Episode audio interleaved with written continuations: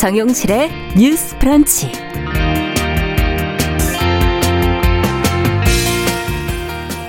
안녕하십니까 정용실입니다. 최근 5.18 민주화 운동 기념일 전후로 국가 폭력이 남긴 상처 그리고 또 그 상처를 치유하는 방식에 대한 다양한 이야기들이 나오고 있습니다. 아, 미얀마 사태 등 외면할 수 없는 또 나라 바깥의 소식도 이 국가 폭력의 문제를 다시 한번 생각해 보게 만드는데요. 그래서 오늘 주간 똑똑똑에서는 국가 폭력에 대한 이 젊은 층들의 생각 들어보겠습니다. 네, 지난주 초대석에서 입양에 대한 인식 개선의 필요성을 같이 이야기해 봤는데요. 입양이 되지 않고 보육시설에서 자란 아이들은 그럼 어디로 가게 될까요? 오늘은 만 18세 나이에 모든 것을 홀로 해결해야 하는 보호 종료 아동들의 이야기를 어, 웹툰으로 알리고 또 관련 지원 활동을 펼치고 있는 작가 한 분을 모셔봤습니다. 기대해 주시기 바랍니다. 자, 5월 21일 금요일 정용실의 뉴스 브런치 문을 엽니다.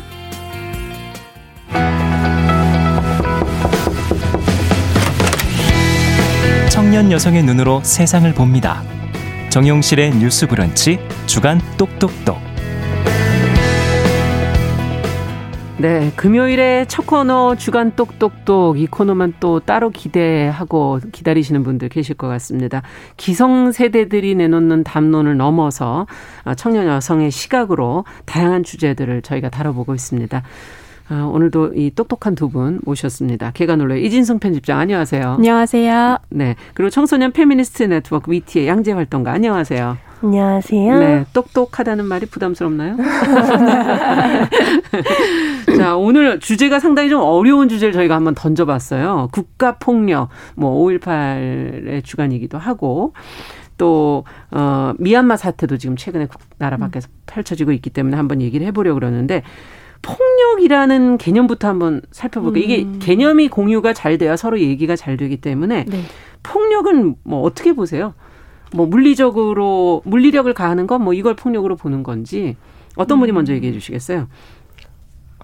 단순히 음. 물리적 폭력을 가하는 것만 폭력이라고 말하기는 어려울 것 같아요. 네. 사실 사회적 타살이라는 말도 있잖아요. 네. 어떤 폭력적인 구조, 어떤 불평등과 차별을 유지하거나 강화하면서 음. 생존이 어려워지는 구조 속에서 스스로의 목숨을 끊는 사람들도 있는 만큼 그렇죠. 사실 삶의 위기를 방조하는 건 역시 폭력이라고 생각하고 특히나 이것이 국가 폭력의 범주에 있을 수 있다고 생각해요. 네. 어, 다만 폭력에 대해서 그 안에 내재된 권력을 고려하면서 이야기하는 게 필요하지 않을까. 음. 그렇지 않으면 폭력으로부터의 저항 자체도 폭력으로 여겨지는 경우가 많다. 아, 그럴 수 있겠네요. 생각하고, 그 안에 내재된 네. 권력이 있고 방조하는 것까지도 어찌 본다면 폭력으로 넣어야 네, 된다. 네, 그래서 권력의 문제로 읽어야 된다라고 예. 생각해요. 이진성 편집장님. 어, 네, 저도 같은 맥락에서 폭력의 음. 문제에서 접근을 하고 그리고 또 폭력이라고 하면은 이제 물리적 폭력만 생각하기 쉽지만 이 범위가 굉장히 넓어서 음. 상대에게서 자유의지나 선택권을 박탈을 하고 동등한 존재로 대우하지 않는 모든 고, 어떤 공적인 힘의 행사가 음. 국가 폭력의 특징이라고 볼 수 있을 것 같습니다. 네. 그래서 행정 집행 기관이 집행 과정에서 벌이는 어떤 법의 이름으로 음. 법과 질서의 이름으로 가해지는 폭력이 국가 폭력의 특징입니다. 아, 조금 더 조금 더 좁히셨어요. 어떻게 네, 본다면. 그렇게 해서 네, 사실은 네, 표현의 자유 같은 아, 예. 물리적 폭력이 아니더라도 지면을 빼앗는다거나 그렇죠. 네, 이런 검열을 하는 것까지 박탈하는 네, 것까지 폭력으로 볼 수 있습니다. 자, 그렇다면 실제 우리의 삶 속에서 어, 직면하게 되는 그 국가 폭력의 얼굴은 그럼 어떤 게 음. 있을까? 지금 왠지 국가 폭력은 너무 거대하게 막연하게 좀 느껴져서 조금 더 들어가 볼까요? 어떤 게 있을까요? 어, 양, 양재 뭔가 활동은? 군대 예. 문화라고 하잖아요. 어떤 예. 상명하복 구조라거나 이런 높은 사람이 있고 낮은 사람이 높은 사람한테 복종해야 되는 이런 문화들도 사실은 예. 국가폭력에 기반한 문화라는 생각이 많이 들었어요. 예. 어, 특히나 요즘에 군가산점제 부활 논란을 보면서 되게 일상적인 군사 문화를 많이 느꼈거든요. 음. 그러니까 사실은 개인의 신념과 무관하게 모두를 징병하는 이 징병제 자체도 되게 아. 큰 국가폭력이라고 생각하고 군대 내 어떤 수직적이고 위계적이고 또 폐쇄적인 문화 역시도 청년이 경험하게 되는 음. 국가 폭력이라고 생각해요. 이런 게 뭐 가짜 사나이 같은 미디어를 통해서 되게 많이 비춰진 모습들이기도 하고요. 이화되기도 하고. 네. 네. 그러나 또 동시에 우리 사회에서 병역이라는 지표가 좀 남성, 비장애인, 비청소년, 뭐 이런 비성소수자 이런 특정 상당한 지위를 가져야만 음. 수행할 수 있는 것이잖아요. 그렇죠. 그래서 뭐 트랜스젠더 군인의 경우에 뭔가 성기 절단 뭐 이런 식으로 표현하면서 이제 병역에서 인정되지 않기도 하고요. 음. 사실은 군대 복무 여부가 1등 시민과 2등 시민을 구분하는 요소가 되는 사회 음. 자체도 병역화된 사회, 군사화된 사회다라고 봐야 하지 않을까라는 네. 생각이 듭니다. 예, 이준성 편집장께서는 어, 네, 일단은 옛날에 경찰들이 미니스커트나 장발 단속했던 거, 음. 아. 네, 이런 것들도 국가 폭력과 검열의 일환이거든요. 그게 검열이네, 진짜. 네, 그렇죠. 예. 사실 그게 왜 그렇게까지 국가의 개입을 받아야 하는 문제인가 지금 생각하면 네. 네, 굉장히 좀 이상한 일인데 이제 삼청 교육대 같은 것도 다 국가 폭력의 아. 일환이고요. 이게 넓게 보면은 수용소 어, 혹은 그렇죠. 시설과도 관련이 되거든요.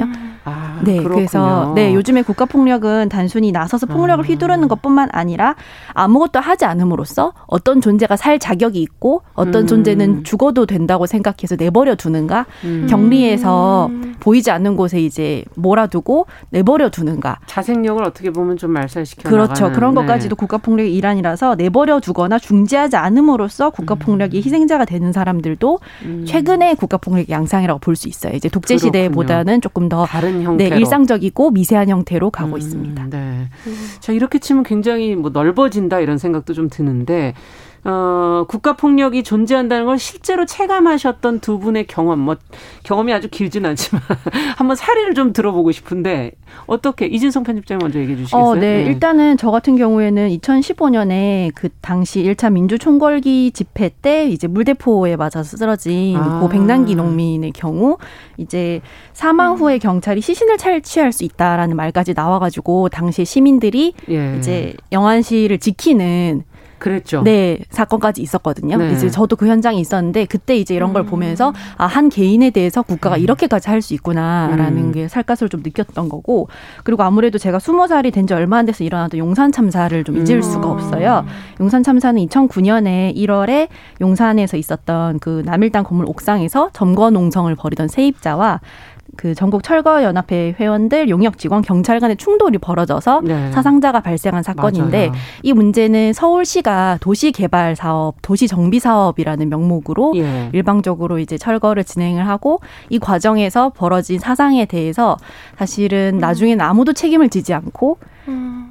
수사 과정에서도 경찰들이 여론에 이제 개입을 하거나 여론 조작에 개입하거나 음. 수사 과정에 개입하는 등 그 해결을 위한 과정 전체적으로도 굉장히 연쇄적인 국가 폭력의 현장이어서 음. 음. 그거를 지켜볼 때 그 뉴스를 처음 봤을 때부터 마지막에 이제 아무도 책임을 지지 않고 끝나는 것까지 저한테는 음. 굉장히 인상 깊은 국가 폭력의 기억으로 남아 있습니다. 그 해결 과정까지도 다 지켜봤을 때 네. 네.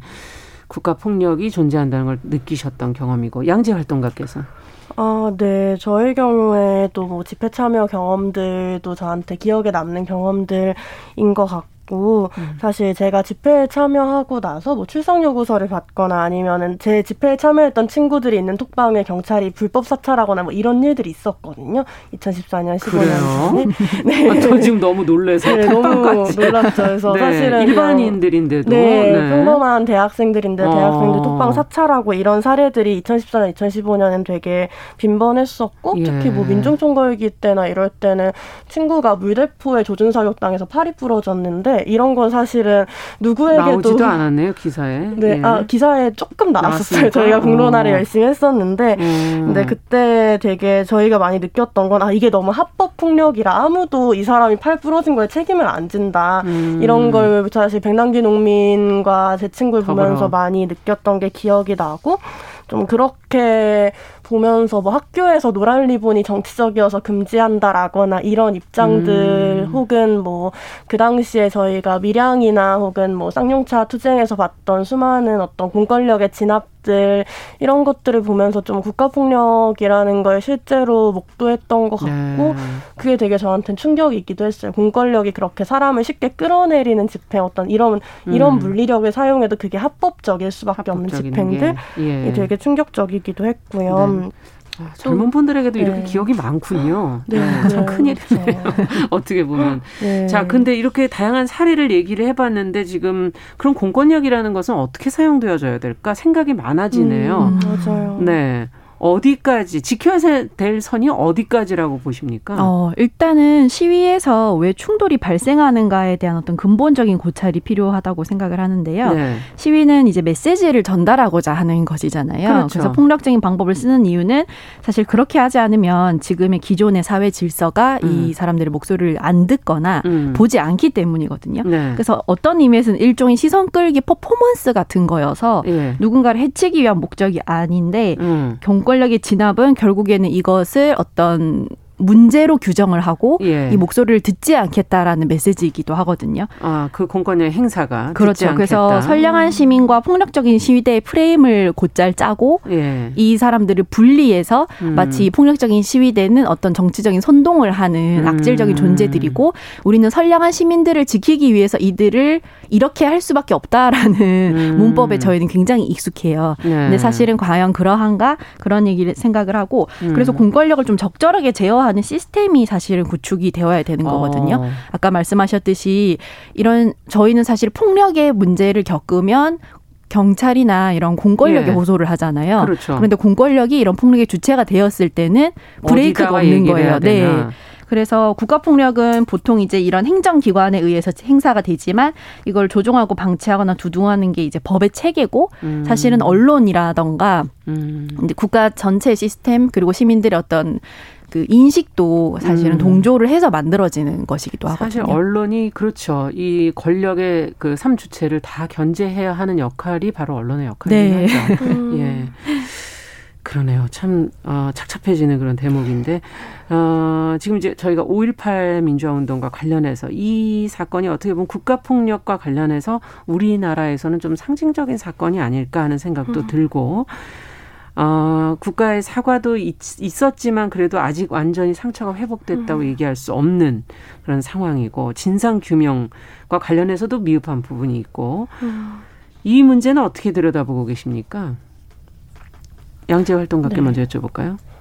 아무래도 아주 오래되었지만 아직도 여전히 이루어지지 않고 있는 음. 진상규명 과 책임자 처벌이 너무너무 중요하다라고 생각해요. 네. 사실 뭐 5.18 당시 계엄군의 집단 성폭력 자체가 공론화된 지도 이제 막 3년 정도가 되었고 음. 또몇 년 전에 제기되었던 헬기 사격 에 음. 대한 증언도 이제 좀 시작이 되고 있는 상황이라 음. 좀 제대로 된 진상 규명을 통해서 피해 사실을 최대한 빠짐없이 음. 확인하고 책임자를 처벌하는 과정들 혹은 피해자의 권리를 좀 회복하는 과정들이 필요하지 않을까 싶고 음. 또 여전히 책임자가 제대로 처벌되지 않았고 전두환 전 대통령 지난 재판에서도 불출석하겠다라고 그랬죠. 이야기 이러한 상황에서 되게 좀 국가폭력 관련된 공소시효를 없애거나 이런 처벌을 용이하게 할 수 있는 있는 어떤 과정들, 음. 절차들도 필요하다고 생각하고요. 네.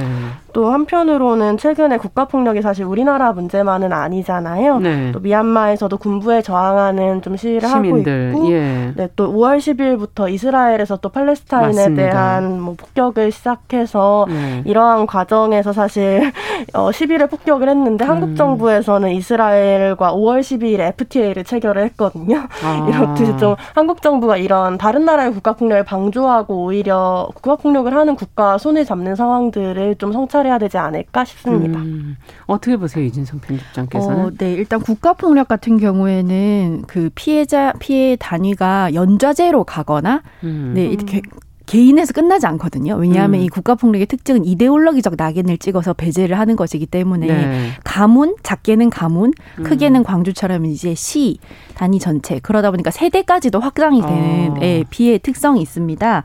연자제를 넘어서네요. 그렇죠. 네, 네, 그래서 사실 응답하라 같은 드라마를 봐도 음. 거기에서 성보라가 학생 운동을 하고 있을 때 음. 아버지인 성동일이 너 그거 하다가 우리 집안 다 날아간다라고 정색을 하는 장면이 있는데 음. 거기에서 성동일이 광주 출신이거든요. 예, 네. 그래서 이런 식으로 보면 어떤 식으로든 이 특정 집단에서 피해라던가 아니면 트라우마 같은 경우는 계속해서 계승이 되고 음. 유지가 되는데 이 가해자 가해자에 대한 처벌이라던가 진상 규명은 굉장히 미흡하고 소극적으로 음. 이루어지고 있고 보상 같은 경우도 굉장히 느리죠. 네, 오히려 과대 음. 보상이 되었다고 해서 국가로부터 반환 소송을 당하는 피해자들도 있거든요. 음. 그렇게 되면서 집이 막 압류되기도 하고 음. 이런 문제가 있었는데 이런 지역 차별도 여전하고 그리고 또 죽은 사람은 사실 돌아 오지 않잖아요. 어떤 그렇죠. 보상이 있든. 예. 네, 그렇기 때문에 국가 폭력이 공소시효를 없애야 한다는 주장에 대해서도 이제 이게 일견 맞는 말이라고 생각을 하고 음. 아까 양재 활동가 말씀하신 것처럼 시대가 변했기 때문에 비로소 그때서야 증언이 음. 되는 음. 폭력들도 있는 거예요. 네, 그렇기 맞아요. 때문에 이것은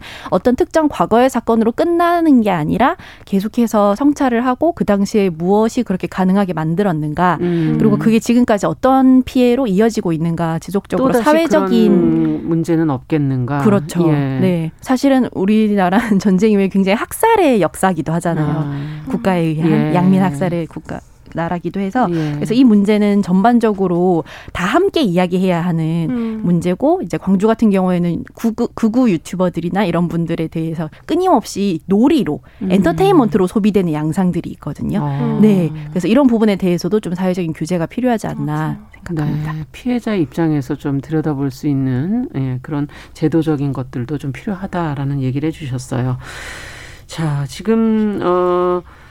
국가 폭력의 어떤 가해자 입장에서 5.18 계엄군을 비롯해서 어, 민주화 과정에서 시민을 공격했던 사람들, 지금 얘기해 주신 분들, 또, 어, 베트남 전에 참전을 했다가 사실은 피해를 또 입은, 뭐, 고엽제 피해를 입은 그런 분들도 계시거든요. 음. 자, 이들을 어떻게 봐야 될까? 모두, 어, 또 피해자라고 봐야 될, 가해자로 봐야 될지, 어떻게 봐야 될지 참 모르겠는 부분들도 있어요. 어떻게 보십니까? 아, 네. 올해 3월에 5.18 공수부대원이 유족을 만나서 직접 사과를 했던 일이 있었는데요. 네. 이게 5.18의 가해자가 유족을 직접 만나 사과한 게 처음이라고 번째였죠. 해요. 보도가 됐죠. 네. 그래서 사실은 폭력의 역사를 성찰하는 과정에서 이러한 만남이 이루어질 수 있었고 또 공수부대원으로서 자신의 위치에 대해서 성찰하고 이야기하는 과정들이 사실 피해자에게 울림일 수 있었다라는 음. 생각이 되게 많이 들었어요. 그래서 핵심은 사실 뭐 가해자를 어떻게 인식할 것이냐 혹은 어, 그 행위를 어떻게 인식할 것이냐보다는 음. 이 피해가 무엇이었느냐에 조금 더 집중해서 이해를 할 때 사실은 그 피해 안에 있었던 다양한 사람들의 삶, 어떤 위치들 이런 것들이 설명된다. 그래서 사실은 우리가 경험한 국가 폭력에 대해 총체적으로 이해하는 과정에서 한 개인 개인들의 삶에 대해 음. 이해하는 게 필요하다라고 좀 생각을 하고요. 네. 또 사실 그들의 삶이 또 균질적이지 않고 되게 국가폭력의 수행자들에 대해 뭐 베트남 참전군인들의 경우에는 되게 가스통 할배 같은 이런 인식들이 있잖아요. 예. 그러니까 되게 보수화된 세력이라는 음. 인식? 근데 그런 것들과 다르게 이런 국가가 베트남전 참전 군인들에게 제대로 보상하지 않은 문제에 대해 싸운다거나 이러한 네. 어, 베트남전 참전 관련된 군인들도 있는 그렇죠. 것이고 그래서 좀 이런 거에 대해 좀 편견을 버리고 그 시기에 우리가 저질렀던 국가 폭력이 무엇이었는지를 인식하는 과정들 안에서 존재 보기는 참 힘들지만 네, 맞아요. 어, 국가폭력을 수행한 사람들은 과연 가해자일까 피해자일까 이들을 어떻게 바라볼 음. 거냐 일단은 들여다보라는 거군요. 네, 그 제대로. 그 질문이 저는 어, 아주 중요한가? 사실은 그 시대가 무엇이었고 그 시대에서 음. 어떤 위치에 있었냐는 그 시대에 대해 성찰한 이후에 설명될 수 있지 않나? 아. 라는 생각이 많이 들어요. 네. 음. 어떻게 보세요? 어, 사람들이 좀 자주 착각을 하는 게 이 피해자와 가해자 정체성이 공존할 수 없다거나 음. 이제 딱 모자르듯이 구별할 수 있다라고 잘못 생각을 하는 어, 경우가 네. 많은데요.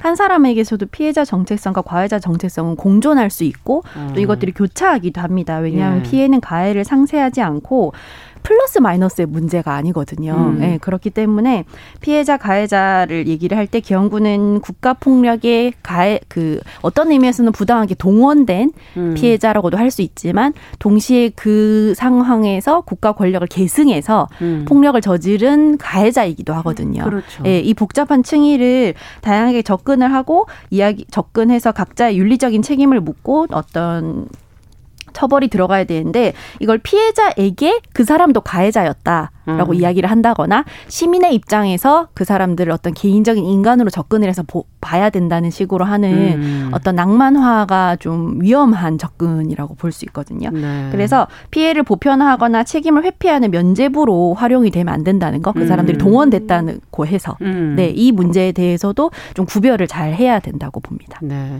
잘못된 것 반성해야 될 건 반성하고 또 그들이 입은 피해는 피해대로 또 생각해 봐야 된다. 이게 사실 폭력의 문제가 학교 폭력으로 들어가 봐도 가해자와 피해자의 그 정체성이 음. 모호할 때가 또 있잖아요. 그렇죠. 피해 네. 학생이 또 가해를 저지르기도 네. 하고 폭력이라는 건 음. 어떻게 보면 그런 구조를 가지고 있나 하는 그런 생각도 한번 해보게 되는. 음. 네. 예. 자 그렇다면 요즘에 이런 국가 폭력의 시대 가 많이 배경이 된 영화들이 많이 나왔어요. 뭐 드라마도 그렇고 이걸 보시면서는 어떠세요? 어, 최근에 좀 온라인상에서 논란이 되었었던 것은 음. 하반기에 방영 예정인 어떤 드라마에서 민주화 운동을 하는 네. 남 학생인 줄 알았는데 알고 보니까 남파 간첩이었고 음. 안기부 직원과 이제 여학생이 함께 삼각 로맨스를 한다는 어, 설정의 드라마가 예, 온라인에서 네. 굉장히 크게 비난을 받고 음. 제작사 측에서 아니다 그런 내용이 아니다라는 해명문을 내기는 했는데 네. 이런 경우를 보면은 실제로 민주화 운동 당시에 운동가들이 간첩으로 몰려서 고문을 당하거나 죽는 경우가 굉장히 많았고 예. 간첩 조작 사건은 현실적으로도 굉장히 흔한 일이거든요. 음. 그런데 이제 이런 문제를 좀 비판적인 접근 없이 들어가서 어떤 소재로만 활용을 할 때그 아, 그 작품이 비판적 의식은 없이 네 그리고 안기부 직원을 뭐 대쪽 같다라고 묘사한 부분도 굉장히 큰 논란이 됐었거든요. 아. 그 당시에 아. 대쪽 같다는 거 음. 국가 폭력에 좀 깊이 복무한다는 뜻이 아니냐 이런 어. 비판도 있었거든요. 왠지 네. 무섭게 느껴지네요. 그렇죠. 대쪽 같다는 게. 네. 그래서 그 논란이 있었는데 음. 그런 걸 봤을 때 이런 역사 의식이 없는 국가폭력 묘사가 자칫하면은 강한 권력을 선망하거나 음. 그러니까 안기부 직원이 그 당시에 되게 좋은 직업으로 아. 예, 좀 국가의 녹을 먹는 사람으로 예. 나올 수도 있는 거예요. 음. 그리고 좀 선망이나 이런 통치를 정당화할 수도 있다. 이런 게 이제 음. 미디어에 좀 섬세해야 되는 지점입니다. 그러네요. 다룰 때 어떤 어떤 의식을 갖고 네. 비판적 의식 없이 다루어서는 안 된다. 지금 그런 얘기를 음. 해주셨어요. 자 그렇다면 이제 저희가 마지막으로 평화를 얘기하면서도 군수 산업을 지원하고 또 군대를 유지하고 방위비 규모를 늘리는 국가 정책 자체에 대해서도 비판적으로 얘기하시는 분들도 있거든요. 이걸 비판적으로 음. 봐야 된다고 하는 지적도 나오고 있고요. 음. 폭력이라는 것 자체에 대해서. 어, 어떻게 보시는지 이런 부분에 대해서. 음. 미준성 편집장님 먼저. 네, 일단은 2019년 기준으로 국방비 기준 한국이 세계 10위고 무기 수출도 10위고 수입 순위는 또 7위예요. 음. 그래서 국가 규모에 비해서 굉장히 큰데 반면에 이제 복지 지출은 OECD 평균의 절반에도 못 미치고 있고 음. 외교나 통일부 예산은 또 국방부 예산의 9분의 1 수준이에요. 음. 그래서 국방부는 힘을 통한 평화를 전통적으로 강조를 하고 있고 네. 2020년에 국방 예상 항목 중에는 제일 많이 쓴 돈이 이제 전투기 구입. 33.3%가 쓰이고 있는데요. 이런 방어 능 미사일 방어 능력 강화나 이런 첨단 무기에 중점을 음. 두고 있어요. 근데 이런 것들은 도입하는 것뿐만 아니라 운영에도 굉장히 많은 돈이 들고 드는. 있거든요. 네. 네. 그리고 대부분 미국산 무기이기 때문에 이런 미국의 무기 체계나 군사 전력에 음. 이렇게 종속되는 게 음. 과연 이 동아시아의 평화나 안보 딜레마에 음. 어떤 영향을 미치는가 이런 음. 생각을 안 할 수가 없더라고요. 그래서 음. 굉장히 원론적인 이야기 같지만 이런 커다란 이야기일수록 결국에는 기본을 이야기할 수밖에 없는 문제. 죠 이제 대화 협상이 우선시가 되어야 하고 음. 이런 식으로 계속해서 국방비 예산을 늘리는 것은 어떤 의미에서는 평화와는 좀 더 이제 많이 모순되는 음. 행보라고 볼 수 있습니다. 음. 네. 예산이 사실은 말하고자 하는 것을 보여줄 수도 있죠. 네. 예. 음. 어떻게 보세요, 양지혜 활동가께서는? 네, 말씀하신 것처럼 음. 군사비 지출은 세계 10위지만 뭐 GDP 대비 사회복지비 지출은 OECD 최하위 수준인 우리 사회 현실을 볼때 음. 안보라는 게 사실 안전을 보장한다라는 것이잖아요. 네. 근데 정말 군사력을 늘리는 것을 우리가 지금 안전할까라는 질문을 음. 던지게 되는 것 같아요. 어, 코로나 이후에 평화운동가들이 이야기하는 건 실질적 위협이 위협이 전투기나 미사일이 아니라 바이러스나 기후 위기가 된 시대이고 사실 음. 시민들의 안전을 지키기 위해서 이 군사비 지출을 줄이고 음. 사회복지비 지출을 늘린다거나 이런 식의 어떤 인간을 중심에 둔 안보 음. 가 되게 중요한 건데 지금은 전쟁과 무기를 중심에 둔 안보 많이 음. 되게 유지되고 있고 또 한편으로 어떤 무기 박람회 같은 산업들이 네. 되게 쉽게 한국에서 통용되고 어렸을 때 누구나 한 번쯤 전쟁 기념관에 가서 뭐 탱크 앞에 사진 찍어보고 이런 경험들이 네. 사실 이런 무기 산업이라는 것을 너무 낭만화하는 게 아닐까라는 음. 생각도 듭니다. 네. 네 그래서 평화운동에서는 이러한 무기 박람회들에 대한 저항 행동도 하고 있고 올해 올해도 아마 이어질 예정이니 많이 관심 가져주시면 좋을 아, 것 같습니다. 네. 과연 안보라는 게 무엇인가 하는 근본적인 문제까지 한번 다시 아, 짚어봤습니다. 오늘 두 분과 함께 조금 큰 주제이긴 했지만 어, 폭력이라는 그 기본적인 구조도 한번 다시 한번 생각해 보게 되는 그런 시간이었던 것 같습니다. 주간 똑똑똑 5.18 민주화운동과 미얀마 사태 등을 계기로 국가 폭력에 대한 이야기 저희가 나눠봤습니다. 청소년 페미니스트 네트워크 위티의 양재 활동가 계간홀로 이진송 편집장과 함께했습니다. 감사합니다. 감사합니다. 감사합니다.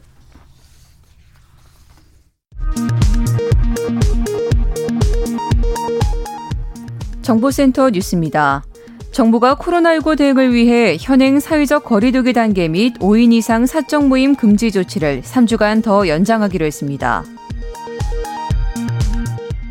4월 극장을 사전 관객이 지난해 같은 달보다 2배 이상 늘었습니다.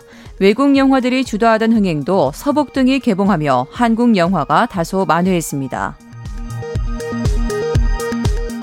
삼성전자와 SK하이닉스 등 국내 반도체 기업들이 주도하는 메모리 반도체 시장이 올해 호황기에 진입해 내년 사상 최대 매출을 경신할 것이라는 전망이 나왔습니다. 지금까지 정보센터 뉴스 정한나였습니다. 여러분은 지금 KBS 일라디오 정용실의 뉴스 브런치와 함께하고 계십니다. 네. 정실의 뉴스 브런치 듣고 계신 지금 시각 10시 32분 향해 가고 있고요. 제가 라디오 정보센터 뉴스 듣고 온다는 얘기도 안 하고 바로 연결이 됐네요. 예. 수고하셨습니다. 자, 이번에는 여러분들이 금요일마다 기다리시는 초대석 시간입니다. 어, 만 18세 그러면은 어, 이제는 투표권도 좀 주어지고 충분히 독립된 존재로 인정받는 그런 나이라는 생각이 드는데 실제적으로 그 나이를 한번 들여다보면은 어, 아직은 좀 보호자의 보호가 좀 필요한 때가 아닌가 하는 생각도 듭니다. 정서적으로, 경제적으로 자립하기까지는 좀 시간이 걸릴 것 같기도 하고요. 특히 보육시설에서 자란 아이들은 만 18세가 되면은 보호가 종료돼서 모든 것을 혼자 해결을 해야 합니다. 씩씩하게 자신의 삶을 헤쳐가는 보호 종료 아동들이 많긴 하지만 그래도 지금같이 어려운 현실 속에서 어, 느끼는 그런 어떤 막막함 또 현실적인 어려움 이거는 크지 않을까 하는 생각이 듭니다. 이들의 삶을 좀 한번 오늘 얘기해 보려고 합니다. 어, 사회적 기업 명랑 캠페인의 이사로 보호 종류 아동을 지원하고 이들의 이야기를 웹툰으로 만들어 공감대 만들고 계신 전진 작가 오늘 자리해 주셨어요. 어서 오세요. 네, 안녕하세요. 반갑습니다. 네, 안녕하세요. 전진이라고 합니다. 네. 먼저 그 저희가 작가라고 지금 웹툰 작가라고 말씀을 드렸기 때문에 네네. 웹툰 얘기로 먼저 좀 시작을 해보죠. 네네. 1년 가까이 지금 연재하고 계신 웹툰 네네. 어 인스타툰인가요? 네네 인스타에 연재하고 있습니다. 인스타툰 이 독립 만 18세. 네네. 네, 좀 소개를 해주세요. 저희 인스타툰 네. 같은 경우는 이제 그 타이틀에서 보시다시피 음. 어, 아이들의 독립을 응원하는 독립만세를 차용해서 그 사이에 18세가 들어간 네, 거군요. 그 18살에 네. 이제 보, 그 보육시설에서 나온 아이들의 독립생활 아. 이야기를 좀 어, 펼쳐놓고 또 응원하고 아. 아이들의 실상을 좀 알리기 위해서 만든 예, 웹툰입니다. 웹툰이군요. 네 지금 전시도 진행하고 계시다면서요? 네, 네. SK 티타워에서 어. 미디어 아트전으로 예, 전시를 아, 하고 있어요. 그래서 미디어 아트라 그러면은 이렇게 계속 쏴가지고 저희가 화면이 바뀌는 거 볼수 네, 있다는 건가요? 움직이는. 저희가 이제 평면적으로 된이 음. 웹툰을 그 미디어 아트로 제작을 해서 이제 아. SK에서 그 외벽이랑 어 로비 아. 1층에서 전시를 할 수 있게 많은 분들이 왔다 갔다 하시면서 좀 보실 수 있겠네요. 네, 네 보실 수 있게 됐습니다. 아 그렇군요. 이 지금 웹툰을 들어가 보니까 네. 은평구에 사는 얌이라는 사람 꿍이라는 네. 두 사람 얘기로 지금 풀어가더라고요. 네네. 네. 어 얌꿍 외에도 뭐 네. 포뇨 구용길바 음. 이제 아이들이 나오긴 하는데 다 외자로 얌, 예, 얌꿍 중심으로 초반에 시작했습니다. 이게 네. 실제 인물이에요. 실제 인물. 네. 이들하고 인연은 그럼 어떻게 시작되셨어요? 어, 이 친구들이랑은 1년 전에 처음 네. 만나게 됐고요. 어. 이제 그 디자인 그 기반으로 그 보호 종료 청소년들을 좀 자립을 돕는 소이프라는 사회적 기업이 또 있어요. 아. 그 사회적 기업에서 이제 소개를 시켜 주셔가지고 네. 이제 아이들을 그 아이들 일하는 카페에서 음. 만나게 됐어요. 처음 만남을 하게 됐어요. 음, 그때 네. 이제 그러면 디자인 뭐 이런 거에 관련된 재능이 있는 친구들인가요? 아 그렇진 않고요. 아. 이 소이프라는 회사에서 허들링이라고 보호 종료 아동을 위한 커뮤니티를 운영 아. 중이세요. 그 안에 이제 들어와 있는 친구들이었는데 그렇군요. 어, 제가 그 아이들의 얘기로 이런 인스타툰을 제작해 음. 보고 싶다라고 얘기를 하셨을 때 이제 음. 여러 친구들을 소개를 해 주셨고 음. 그 중에서 제가 애들이 이제 같이 공동체 생활을 하고 음. 이제 생활하는 것들이 좀 독립적으로 생활하고 자립해서 생활하는 것들이 어, 음. 어, 재밌어 보이기도 하고 좀 음. 어, 눈에 띄기도 가셔서. 해서 네, 그 친구들 중심으로 얘기를 풀어가면 좋겠다 해서 오. 이제 적극적으로 더 만나기 시작했습니다. 네, 그 중에서 얌과 꿍에게 관심이 더 가신 둘 다 사실 캐릭터가 달라서 어떤 인물인 아, 실제로 얌, 실제로 얌은 되게 네. 자기 자신을 엄청 사랑하는 친구고요. 어, 어, 야무진. 네. 그리고 이제 카페에서 그 음. 보육원 시설에 있으면서 카페에서 아르바이트를 계속해서 해왔어요. 네, 해오면서 이제 그 자립할 준비를 계속 아. 해왔고 어, 꿍은 얌이랑 완전 정반대의 성격인데 좀 소심하고 기도 어. 하고 어, 다른 사람 얘기를 이제 부탁을 거절할 줄 모르는 친구예요. 아. 그래서 보육원 시설 안에서도 친구들이 이제 뭔가 부탁을 하고 하면 거절을 못해서 이제 뭐 물건을 뺏기기도 하고 그랬는데 아이고. 그런 모습을 이제 참지 못해서 얌이 좀 많이 도와주기도 하고 이제 서로 상호 보완적인 관계. 성격이네요. 예, 예. 얌은 강하니까 이제 꿍이 좀 토닥이 예, 토닥이기도 하고 어. 그런 관계예요. 아 그렇군요. 네네. 그래서 그들과 만나서 이제 어. 계속 이제 그 삶을 들여다보시면서 네네. 이제 어, 웹툰을 만들고 계신데 만 18세 요즘 사회 분위기에서 보니까 저희는 이제 좀 너무 지나간 지가 오래돼서 네네.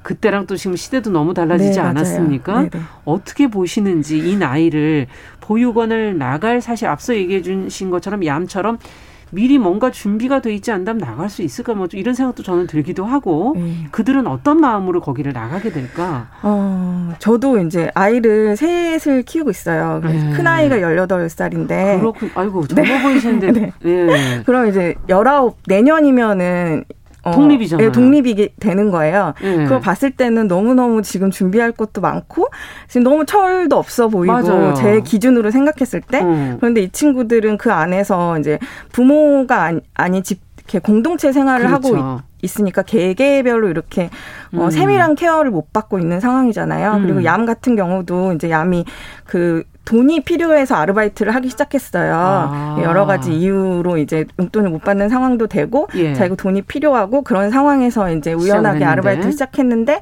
그것도 사실 이제 보육원에서는 탐탁치 않아 했고 아, 그 시설에 있을 땐 나가서 아르바이트 하는 게 그렇게 자유롭지는 않은가 네, 보죠? 네. 어. 그래서 이제 약간 통제받는 왜냐면 아이들이 안전 문제도 있고 아, 또 관리 문제도 관리. 있기 때문에 예. 그런데 이제 이 친구는 성격이 좀 강한 친구라서 예, 그걸 이제 좀 약간 쟁취해낸 예, 친구였고 그러면서 이제 어, 빨리 나오게 된 이유도 있어요. 그런 음. 상황들이 너무 갑갑했고 그냥 자유롭게 어, 빨리 나와서 자기 생활을 먼저 하고 싶다라는 생각에 음. 이제 만 18세 되자마자 조금 나오게 된 케이스 중 하나예요. 네. 그 아이들도 아무래도 얌에게 물어보면 어떻게 얘기하나요? 제가 준비가 돼 있었냐? 뭐 두려운 건 없냐 이런 건 아, 한번 안 물어보셨나요? 물어봤죠. 그래서 네. 제가 18화의 선택의 무게라는 에피소드를 이제 어. 약간 다룬 게 있는데 물어봤어요. 너는 그렇게 자유롭고 싶었고 음. 밖에 나와서 마음대로 이제 살고 싶었다고 얘기를 했는데 뭐 나오니까 좋았니? 그랬더니 어 좋지 않았다. 두려웠다. 왜냐면 음. 이 그 안에서 만약 학교에서 무슨 문제들이 생기거나 그러면 그래도 보육원 선생님들이 와서 해결을 해주고 그렇죠. 또 이제 뭐 정리를 해주고 그러셨는데 이제 나온 이후로는 음. 모든 선택의 순간에 자기가 다 결정을 해야 되고 그것조차 자기가 감수해야 된다는 걸 이미 알고 있었던 음. 거예요. 그러니까 이 선택의 두려움이라는 게 굉장히 맞아요. 컸다고 하더라고요. 맞아요. 네, 맞아요. 선택 장애 그게 그래서 나오는 말 아닙니까? 네. 그만큼 힘들다는 거 네, 아니에요? 네, 어떤 선택을 해도 어, 떤 문제가 생겨도 본인이 예. 다 해결을 해야 되는 거죠. 네. 예. 자, 근데도 불구하고 어쨌든 얌과 꿍이 독립을 했어요. 이 보호 종료가 됐을 때 상황을 조금 더 근데 구체적으로 알고 싶어요. 아. 이제 마음은 그렇다고 네네. 하고 여러 뭐 선택의 무게를 가지지만 실제 현실은 집도 있어야 되잖아요. 네. 그리고 학업을 뭐 하든 아니면 생계를 하든 네네. 네. 뭔가를 해결해야 되는데 그런 것들은 어떻게 되고 있는지. 지금은 이제 야미랑 꿍이 22살이에요. 네. 네. 처음 나왔을 때는 그그 내부에서 그래도 선생님의 약간의 도움으로 LH 전세 제도를 이용을 해서 어, 은평구에서 집을 빌라를 구했어요. 오. 그래서 둘이 이제 들어가게 됐고 어 그 대신 이제 기초생활수급자 생활을 조금 했어요. 어, 그렇겠네요. 네. 네. 뭐콩 같은 경우는 취업을 한 상태가 아니었기 때문에 네. 그래서 이제 아이들 서로 그 돈으로 쪼개고 이제 얌이 벌, 벌 버는 상황이었잖아요. 예, 그래도 네, 기초생활수급권자고. 그래서 네. 얌이 더 생활비를 더 내고 아. 이제 약간 1년 이상은 좀 꿍을 케어하면서 같이 이렇게 음. 살아간 걸로 알고 있어요. 근데 이제 나오게 되면 살림 같은 것들도 다 필요하잖아요. 그러니까요. 뭐 침대도 뭐 맞아, 그러니까 맞아. 하다못해 뭐 세탁기, 뭐 냉장고 뭐, 네, 이런 다. 것도 다 필요한데 네. 이제 다행히 나올 때 그 보건소 선생님, 보건실 선생님이랑 좀 관계가 있었던 모양이에요. 오. 그래서 선생님께서 이제 얌한테 그 뭐 단스 이렇게 책 이런 장이랑 책장이랑, 세탁기랑, 세탁기랑, 이제 몇 가지를 사주셨어요. 아. 뭐 냉장고랑 몇 가지를 사주셨는데 야, 이게 진짜 다 필요하겠군요. 네 그런 것들을 이제 사주셨는데 어떻게 갚냐 선생님이 이제 야미 음. 선생님 이걸 제가 어떻게 갚을까요? 근데 야미 그때 학교를 굉장히 다니기 싫어했. 어때요? 음. 학교도 재미도 없고 음. 어 맨날 이제 또 학교 생활 자체가 이제 좀 힘들었던 거예요. 음. 왜냐하면 은평교에 좀 이런 보육 시설 에 있는 친구들이 많이 모여 있기 때문에 네. 약간 그 환경이나 아이들을 이렇게 직접적으로 무시하는 음. 환경들이 좀 있어서 아. 이제 아이가 학교에 재미가 없었던 거죠. 아. 그러니까 보건 선생님. 선생님께서 어 학교를 졸업하면 어 받지 않, 그 빚을 차감해주겠다. 네가 학교만 졸업하면 내가 그 물건은 다, 다 공짜다 이렇게 돼서 어. 이 친구가 버티고 고등학교를 졸업했다고 하더라고요. 이야. 네, 그래서 이제 그런 작은 살림들을 가지고 시작을 했죠. 그래서 이불은 어, 보육원에서 썼던 것들을 가지고 나왔고, 아, 가져올 수 있고 네, 이불은 이불 같은 거는 이제 쓰던 걸 음. 가지고 나왔고 옷도 뭐 거기 안에 있던, 있던 것들을 거? 그냥 우선 가지고 나왔고 음. 되는 대로 다 이렇게 넣고 살았던 것 같아요. 이야, 그렇군요. 가만히 생각해 보니까 정말 살림 이것도 비용이 네, 만만치가 않은데. 네. 그러면은 LH 전세제도에 이 보호종료 아동들을 위한 특별한 혜택이 있는 건가요? 네, 아무래도 이제 기초생활수급자고 청년 임대 청년 임대이 있고요. 지금은 1인은 수도권에서 1억 2천까지 전세 대출을 받을 수 있어요. 음. 근데 그게 이제 LH에서 임대를 해서 다시 그 청년들한테 이제 임대해주는 형식으로 하고 이거는 있는 보호 종료 아동에게만 해당이 되는 겁니까? 아니요, 이제 청년 전체적으로 돼 있는데 1순위가 기초생활수급자인 아. 보호 종료 아동 대상으로 돼 있는 우선 순위가 네. 주어진다는 네. 거군요. 네네. 청년 임대 중에서도 그리고 이제 약간 그런 이자들이 좀 1, 1%에서 2% 정도로 좀 저렴하게 어쨌든 이자는 내야 되는 거네요. 그렇죠. 뭔가로 자기가 어, 기초생활수급권 네, 그 비용을 아끼던지 네, 맞아요. 아니면은 가서 아르바이트를 해서라도 네. 비용을 대야 되는 네, 네 거군요. 네. 아, 그러면 아니 나올 때 뭐 지원금 뭐 이런 건 없나요? 이 음. 이들이 생활하려면 상당히 돈이 들겠는데요. 자립? 자립 정착금이 500만 원이 나와요. 수도권에서는. 정착금. 네, 수도권에서 저는 500만 원 정도 나오는 걸로 알고 있고 어 그리고 이제 친구들이 뭐 디딤 씨앗 통장이란 게 있어서 뭐 디딤 씨앗 네. 통장. 그래서 이제 이 친구들이 5만 원을 저금하면 정부에서 5만 원을 매칭해 주는 그런 통장이 아. 있다고 들었어요. 뭐 그걸 잘 이제 보아야지 그것도 네, 잘 붓고 또 후원자들이 있는 친구들은 조금 음. 더 이제 가지고 나올 수 있다고 들었는데 그래봐야 천만... 아동 후원하는 거 말씀하시죠? 네, 네, 1대1로 보통 네네. 결연을 맺어가지고 네. 하는 아동 후원들.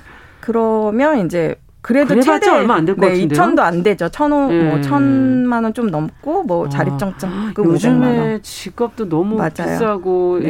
예. 아까 1억 2천에 이자도 생각해 보니까 는 상당한 네. 이자일 수도 있고 아무리 1%. 네, 네. 친구들한테는 아주 큰 돈이죠. 아, 네, 네. 그렇군요. 그러면 취업이 빨리 되면은 좀 날 텐데 취업은 어떻게 해야 되나요? 취업이 사실 좀 힘든데 네. 아 이게 대학 을 가는 친구들도 되게 퍼센테이지가 낮고요. 취업률도 한 40% 정도 된다고 저는 알고 있고 음. 이제 애들이 나와서 5년 이내에 또 기초 세, 그 생활 수급자로 이제 또 바뀌는 게 그렇게 되는 게 한 80% 정도 된다고 하더라고요. 아니고. 네. 그러니까 애들 돈을 벌면은 기초수급생활자에서 이제 탈락될 수 있는데, 그러니까 돈을 벌어야 자립을 하는 거잖아요. 네. 근데 아이들이 힘드니까 그런 상황들이 힘드니까 다시 기초생활수급자로 돌아가는 친구들이 그렇게 많은 왜냐면 자리가 뭐 거예요. 뭐 그렇게 많은 것도 아니고 네. 자리가.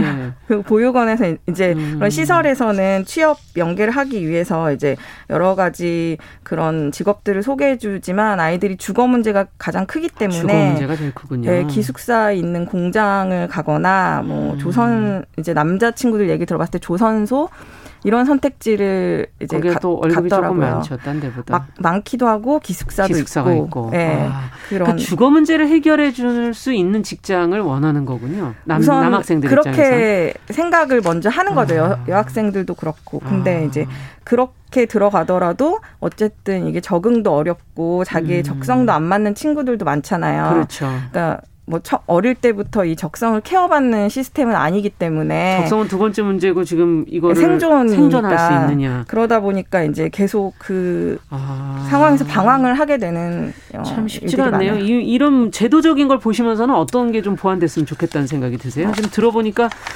지금 주거 문제는 지금 청년 모두의 문제이긴 한데 네네. 그 속에서 우리가 보호 종류 아동은 좀 또 잘 인식하지 못하고 있었던 거 아닌가 하는 생각도 들기도 하고요. 네 네.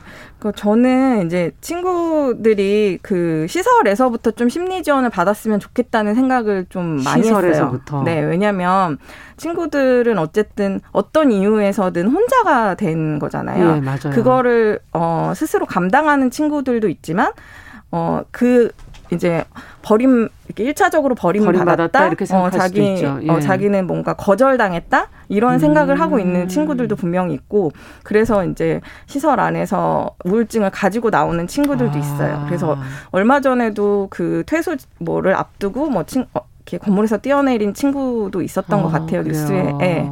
그러니까 그런 불안함과 이 나가서 누군가 나를 도와주지 않는 낼 거라는 그런 맞아요. 마음들이 있는 거예요. 예. 근데 그냥 아무것도 없이 홀로 딱 떨어졌을 때 이 공포가 굉장히 크기 때문에 좀 이렇게 심리 예, 나와서도 누군가가 필요하고 안에서도 누군가가 필요한 네. 거예요. 그러니까 돈이나 물건이나 후원들은 얼마든지 많이 받고 있어요. 그건 두 번째 문제고. 네네. 근데 아이들을 좀 마음을 이렇게 보살펴주고 아. 좀 관심을 가져주고 그런 네. 좀 시스템이 필요하지 않을까 저는 아, 그렇군요. 네. 심리적인 지원을 네네. 계속 나오던 안 나오던 네네. 해줄 수 있는 그런 게 필요할 것 같다. 네네. 진짜 그 말씀 듣다 보니까 어 저도 형광등 갈는 걸 못 해가지고 밤에 전화 왔다는 에피소드가 아, 있더라고요. 네네. 그 에피소드는 초반이라서 제가 이제 소이프 대표님 얘기를 듣고 네. 대표님이 네. 한번 12시 넘어서 찾아가신 적이 있다고 하시더라고요. 어, 연재, 예, 연재 초반이었는데 그래서 이제 그 얘기를 좀 차용해서 음. 제가 썼는데 예, 뭐 아주 많아요. 음식 쓰레기 뭐 분리도 잘 모르고 안 해보면 모르잖아요. 네, 세탁기 돌리는 법도 몰, 모르고 모르죠. 네. 그러니까 그런 아주 사소한 것들을 아. 배워서 나오는 거. 게 아니기 때문에 이제 시설에 야. 있으면 왜냐면 단체 생활하니까 식판에 밥 먹으니까 그 계란 후라이 하나 붙이는 것도 되게 어색해하고 아. 그러니까 명절에 가족들이랑 이렇게 전을 붙이고 이런 경험이 없으니까 그렇죠. 예, 저희가 명절 캠프를 진행했을 때도 그런 거에 되게 다른 환호하더라고요. 가족과 함께 이제 만약 결혼이라든지 다른 형태를 통해서 들어갔을 때도 그런 경험들이 없으니까 네네. 예. 야, 이거는 뭔가 이웃이라고 그래야 되나? 부르면 옆집 엄마, 네, 아, 뭐 맞아요. 아줌마 처럼 이렇게 누군가가 옆에서 계속 맞아요. 와줄 수 있는 사람 좀 필요하다는 네네네. 생각도 드네요. 실제로 그런 것들을 어, 보호 종류 아동들한테 해주는 사람들이 있, 습니까 어, 개별적으로 이제 뭐 저희 저 같은 경우도 수입회 음. 그 빌더가 되면서 빌더라 음. 하면 이제 매달 얼마 정도의 제가 그 상품료를 지불을 네. 하고 이제 그 청소년들을 교육을 시키셔가지고 디자인 음. 제품을 보내주시는데요. 네. 그 안에서 이제 허들링 커뮤니티를 알게 돼서 저도 이제 그 안에 들어가서 친구들을 보면서 음. 개별적으로 관심을 갖게 된 건데요. 아무래도 그렇게 활동하는 뭐 소이프나 또 이제 음. 보호 종료 아동 당사자신 브라더스 키퍼 김성민 대표님이 아. 계신데 그 대표님이 이제 그 보호 종료 아동들을 좀 채용을 하고 계세요. 아, 그러면서 되게 대외적으로 활동을 많이 하시면서 그런 관계들을 계속 좀 확장해 나가시려고 노력을 많이 하시더라고요. 네. 근데 관계나 이런 이게 정서적인 지원이 아무래도 좀 중요하기 때문에 그 이런 커뮤니티들이 좀 더 힘이 되는 것 같아요. 예, 지금 맡고 계신 명랑 캠페인 제가 이제 이사라는 소개를 네네네. 네, 해드렸는데 네. 거기서도 커뮤니티 구성 중이라고 네, 저희도 들었거든요. 이제 제가 이렇게 아이들을 만나 보니까 아이들한테 필요한 것 들이 그냥 되게 일상적인 거예요. 이렇게 저녁에 아이들 퇴근했을 때 치킨 시켜서 음. 이제 놓고 수다 떨면서 얘기 오늘 뭐 몇주 동안 있었던 작은 즐거움이겠어요. 네, 뭐 같이 걸어 다니면서 수다 떨고 뭐 음. 뭐 생일날도 챙겨주고 서로 음. 챙겨주고 뭐 계속 안부를 물어봐주고 그런 것들이 애들한테는 되게 즐거움이 음. 되고 저도 또한 되게 애들한테 음. 위로받는 게 있거든요. 그래서 좀 그런 커뮤니티를 뭐 음. 삼촌 이모들을 좀 만들어주는 커뮤니티를 삼촌 이모들 뭐 랜선 아직은 코로나 때문에 오프라인으로 만나기 너무 어려우니까 랜선 삼촌 랜선 네, 이모, 이모. 그러면 이제 좀 그런 매칭이 좀 되면 조심스러운 어. 부분은 있긴 해요. 여러 가지 네. 이제 문제들이 생길 수 있기 때문에 근데 음. 저희 이제 회사 안에 있는 지인들부터 음. 시작해서 좀 이렇게 넓혀가면서 아이들의 음. 얘기를 들어주고 만나고 음. 이제 서로 일상을 나누는 그런 네. 관계를 좀 얘기해 보면 예, 만들면 어떨까. 전진 작가께서는 어떠세요? 어떤 관계입니까? 지금 보호 종료 아동들하고는? 사실 이제 그 스타툰에 나오는 음. 친구 들이 한 일곱 명 정도 되고요. 네. 이제 제가 등장 하나 하진 않았지만 이제 음. 이렇게 만나는 친구들이 몇 명 있는데 이 얌꿍 중심으로 있는 친구들은 좀 약간 친구 같은 음. 예, 그래서 저희 이제 명절에 저희 집에도 초대하고 아. 가끔 이제 주말에 집에 오게 해서 네. 이렇게 음식을 같이, 같이 먹고 하고. 이제 놀고 집에 안 가요. 저희 집에 그렇죠. 오면. 아, 얼마나 좋아요. 10시간씩 안, 안 가거든요. 친구들이랑 놀고 음. 이러면서 좀 더 알아갈 수 가는 그런 친구 아. 관계 같은 것 같아요. 아직 1년 정도 이제 관계를 맺은 친구인데. 아주 깊은 게 아닙니까, 1년이면? 뭐, 좀 더, 더, 더 알아봐야 되겠죠. 네. 네 오랫동안 그 활동을 하고 계신 분들도 있나요? 그럼요. 예. 그, 다른 분들은 더 음. 저보다 더 오래 활동하셨고, 아. 스위프 대표님 도뭐 대학교 때부터 아. 활동하셨고 그러다가 이렇게 창업까지 하게 되신 경우라서 네. 예, 이렇게 오랫동안 관계 맺어온 이런 분들이 있기 때문에 또 예, 저도 이렇게 이런 스토리를 음. 연재할 수 있었던 것 같아요. 그러면 저희가 웹툰의 내용 중에서 네. 좀 다른 분들도 알고 전하고 싶은 게 있다면 음. 하나만 에피소드를 좀 얘기를 해주시죠. 어, 약간 이 20화에 이제 서로를 지키는 법이 있는데 음. 이, 이, 친구들이 그 어, 원래 둘이 살다가 지금 셋이 됐어요. 음. 셋이 됐고 이제 주변에 있는 친구 이렇게 넷까지 이렇게 왔다 갔다 하면서 있는데 음. 이제 셋이 된 이유는 한 친구가 좀 그 혼자 독립해서 살면서 되게 막 우울증이나 이런 어려움을 겪고 음. 이제 뭐 좀 되게 더 갈 수 있는 상황이었는데 이 친구들이 이렇게 껴안았거든요. 어. 근데 지금 같이 살면서 엄청 싸우고 엄청 불만이 많지만 그러니까 그것도 되게 용기라고 저는 생각해요. 그렇죠. 그 누구랑 그 불편함을 같이, 감수하면서 네, 그런 그런 얘기들 뭐 음. 아이들이 그렇게 어, 자기들이 자력으로 사회적 관계를 맺으면서 좀 나아가려고 하는 그런 모습들 음. 그리고 이제 보건교사 안은영 같은 경우는 아까 그, 그 이사할 때 도와주셨던 네.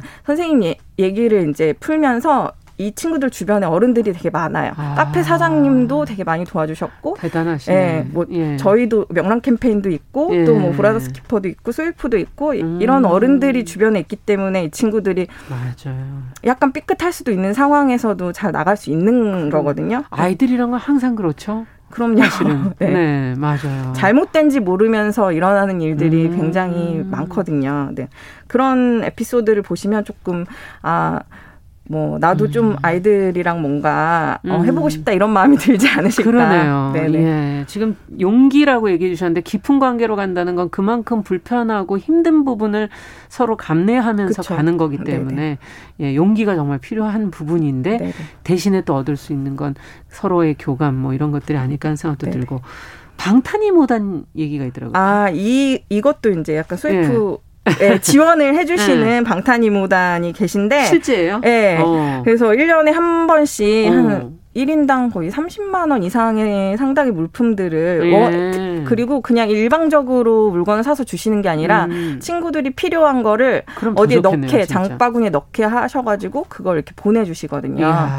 그래서 이제 음. 약간 선한 선한 영향력을 선한 영향력을 하는 네. 이모단. 네네. 네. 꽤 많으신가요? 꽤 많은 걸로 들었어요. 이야, 네.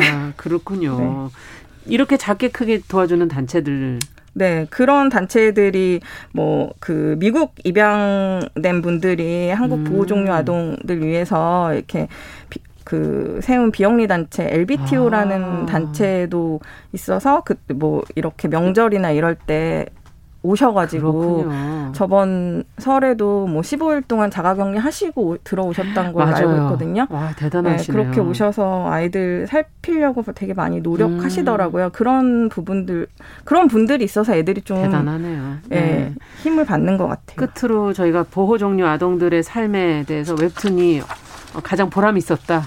아, 라고 느끼는 부분. 아, 우선 이렇게 툰을 연재하다 보니까 이렇게 음. DM으로 애들 한테 이렇게 뭐 물건을 보내주고 싶다 크리스마스에 그래서 음. 자기가 일일 산타가 되고 싶다 해서 물건을 직접 아. 애들 집으로 살림 그런 이제 생필품이나 네. 이런 음식이나 이런 거를 다 재료를 보내주신 분들도 있었고 이번에 티타워 전시하면서 그 음. 그 보호 종료 청년이 직접 갔나 봐요. 음. 자기 삶이 되게 힘들고 견디고 힘들고 시련이 되게 많았는데 이 전시를 보고 어, 자기들이랑 함께 걸어간 사람이 있어서 정말 음. 행복하다 힘을 내겠다라고 DM으로 또 보내주신 어, 메시지를 메시지로 음. 보내왔더라고요. 그런 음. 걸 봤을 때 그냥 자, 되게 작은 변화지만 누군가가 그렇죠. 변하고 있다 이런 마음이 들어서 좋은 것 같습니다. 네, 금요 초대에서 보호 종료 아동의 현실을 알리고 지원하는 전진 작가와 이야기 나눠봤습니다. 앞으로도 열심히 활동해 주시길 아, 네. 기대합니다. 감사합니다. 네, 감사합니다. 자, 정용실의 뉴스 브런치 금요일 순서도 같이 인사드리겠습니다. 주말 잘 보내시고 저는 월요일에 뵙겠습니다.